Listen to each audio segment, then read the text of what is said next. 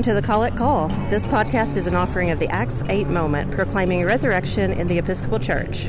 I'm Holli Powell, and I'm back with one of our uh, interview segments from General Convention 78 um, here in Salt Lake City. And today I am talking with Sarah Nolan from the Faith Farm and Food Network, and I almost got that wrong, so I'm glad I saw your name tag in time. So, Sarah, would you tell me about yourself? Sure, thank you, Holli. Um, so I am one of the two Mark V fellows with um, the Episcopal Church out of the Office of justice and advocacy. Um, I am focused on environmental stewardship, and specifically, the project that I'm working on is around developing a network of farm ministries, garden ministries, food, anyone who does who grows or shares food, and trying to create resources, make connections, but also have an impact on theology and liturgy. Um, in the way it connects to ecology, but also kind of an agrarian mindset and issues around food justice. Mm-hmm. So, sorry to take you back just a second, but you said you're a Mark V fellow. What what is the fifth mark of mission? That's the environmental one, right? Yes, yeah, it is the envi- about God's care, um, stewardship, stewardship, of all of creation. creation. Correct. Yeah. yeah. Mm-hmm, thank you. I couldn't remember exactly, but I thought that was right. Right. Okay. Yeah. That's really interesting. How did you get into that line of work?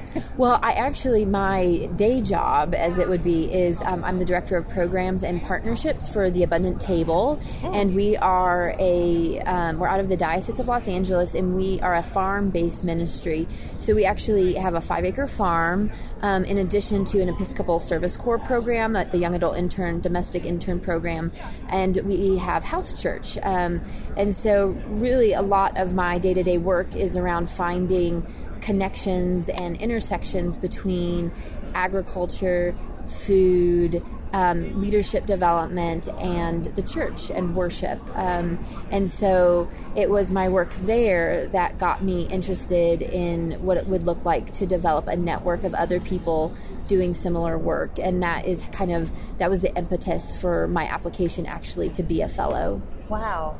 That's really interesting. So, did you um, what are you finding that other places in the Episcopal Church are doing? Mm-hmm. Well, one thing that's been really exciting, um, Brian Sellers Petersen from Episcopal Relief and Development uh, did a sabbatical a few years back, and he found over 500 um, food or garden based ministries across the Episcopal Church. You're kidding. Yeah. And so what we found was there's just so much interest and also it's happening. Mm-hmm. Um, people are doing things. And we began two years ago in Sewanee meeting as a community um, to begin thinking about what it looks like um, to create this network, but also just to make connections. Um, and what we've seen is when people are able to connect around what they're doing, there's a sense of common mission. Mm-hmm. Um, and uh, the last two gatherings we've had also really highlighted um, the theological foundation, a very sacramental foundation, when we talk about um, the bread and the wine, you know, the body of Christ, the blood of Christ. You know, Christ was referring to himself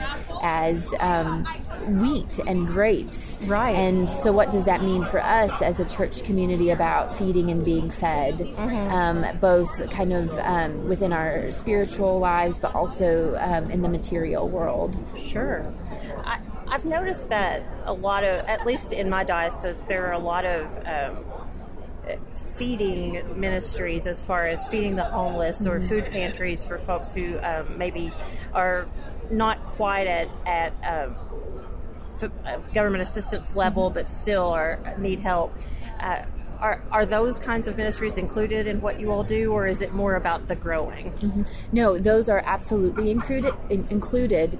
Um, and one of the things actually that's really interesting that the Diocese of Los Angeles is doing, they have um, started an initiative called Seeds of Hope, and it basically looks at the entire diocese as a food system. So it's identifying where there are gardens, where there are farms, and we are one of their farms, um, and then where there are food banks and feeding ministries, mm-hmm. and how to connect all of them um, and seeing how they can um, they're interdependent and can support as well as finding what the gaps are um, and what kinds of things can the diocese help to bridge. So they've really started a lot of cooking classes um, so that people who are growing food or communities that are giving food away can find um, can support um, the neighborhood in regards to eating healthy food.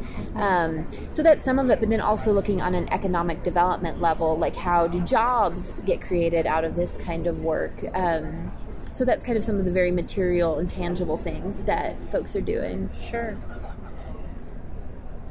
I just think all of this is so cool. I'm just processing it. um, so, tell me a little bit about your own uh, personal theology and how this kind of work has shaped that. Mm-hmm. Um, I think for me, you know, I have been trying to figure out why am I so attracted to agriculture. I work on two different small farms, um, but then also feel this deep commitment to the church. Uh-huh. Um, and I think because the reason I feel so connected to agriculture and the growing of food is because of the liturgy, is because of Eucharist, is because of really the mission of the church around reconciliation. Uh-huh. Um, and I think part of reconciliation is, um, you know, with oneself, with God, and with your neighbor, but it's also with all of creation. And I find that um, food and the growing of food and the sharing of food is very much an entry point mm-hmm. for people to really begin to see that um, in. Um, see that in a way that can be transformative. Um, at the Abundant Table where I work, um, the Eucharist is so key to um, how we engage everything else we do mm-hmm. and thinking about what does it mean to be food for the world right. and um, when we take you know the bread and the wine every week we also ask ourselves where did this bread come from where did the wheat come from mm-hmm. where did the grapes to make this wine come from you know where did the water you know of our baptism right and there's like real justice questions connected to that as well mm-hmm. and if we are people who are talking about bringing the gifts of all creation to the table how are we then making sure that those gifts have been brought in a way that honors all of creation both human and non-human Right, exactly. Yeah, it's uh, when you really start thinking about it in those terms, it, it almost encompasses all of the work of the church to to just get the bread and wine on the table. right, right, right. Oh wow, that's really cool. So, what what's been the response here? Is this your first time at General Convention? It is my first time as an exhibitor. Okay. Mm-hmm. And and have you had a lot of people at your booth so far? It has been incredible, and actually, I was second guessing myself for a while. Like, were we really ready? And um, this is kind of our launch of mm-hmm. the the Episcopal Food, Faith, and Farm Network. I guess the Faith, Food, and Farm Network. um, and I was questioning whether it was a good choice um, to be here. And it, I have, it's been an overwhelming yes. We have had so many people come to our booth and are really excited and want to know more. And you know, they come with experience and resources, and then but they're also looking for it. Um, and we actually also did this um, video campaign mm-hmm. where we did a our first we're gonna call it's our annual soil film contest where we asked um, ministries from across the country to submit um, videos about their food or farm or garden ministry. And we got 24 um, awesome. responses, and we're going to choose a winner on Sunday. As a way of just really highlighting what people are doing across the country. And that was a really exciting um, benefit of coming to Con- General Convention. Very cool. Uh, well, I know I'll, I'll, take a photo for uh, for the website, but just looking around, this is like the greenest little space in the middle of this big. Uh, crazy exhibit hall. It's just like a very calming, relaxing place to sit. Okay. um, so, where can people, if they're interested in finding out more about what you're doing or getting resources, uh, how can they find you or the network? Yeah, so to find the network, um, it's www faithfoodfarm.org. Okay. And then our Facebook page is Faith Food Farm, Episcopal Faith Food Farm Network. And um, our Twitter is Episco Tilth, and that's T I L T H.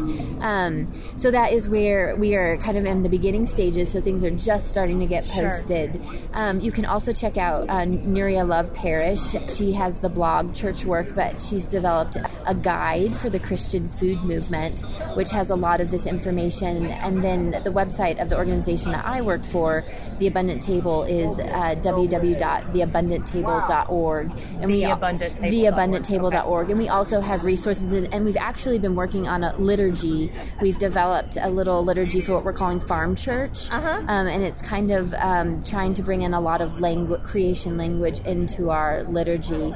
Um, and so that's something that we have. Um, so available. that's available on your site? Um, it's available. I don't know if it's available on our site yet, but through email we can send it out to people. Okay. So. Were you involved in creating that? Yeah, myself and one of our Episcopal Service Corps interns did a mm-hmm. lot of work on um, just taking what exists, writing prayers, and trying to put it together um, in a liturgy that can be used in different spaces, both inside and outside.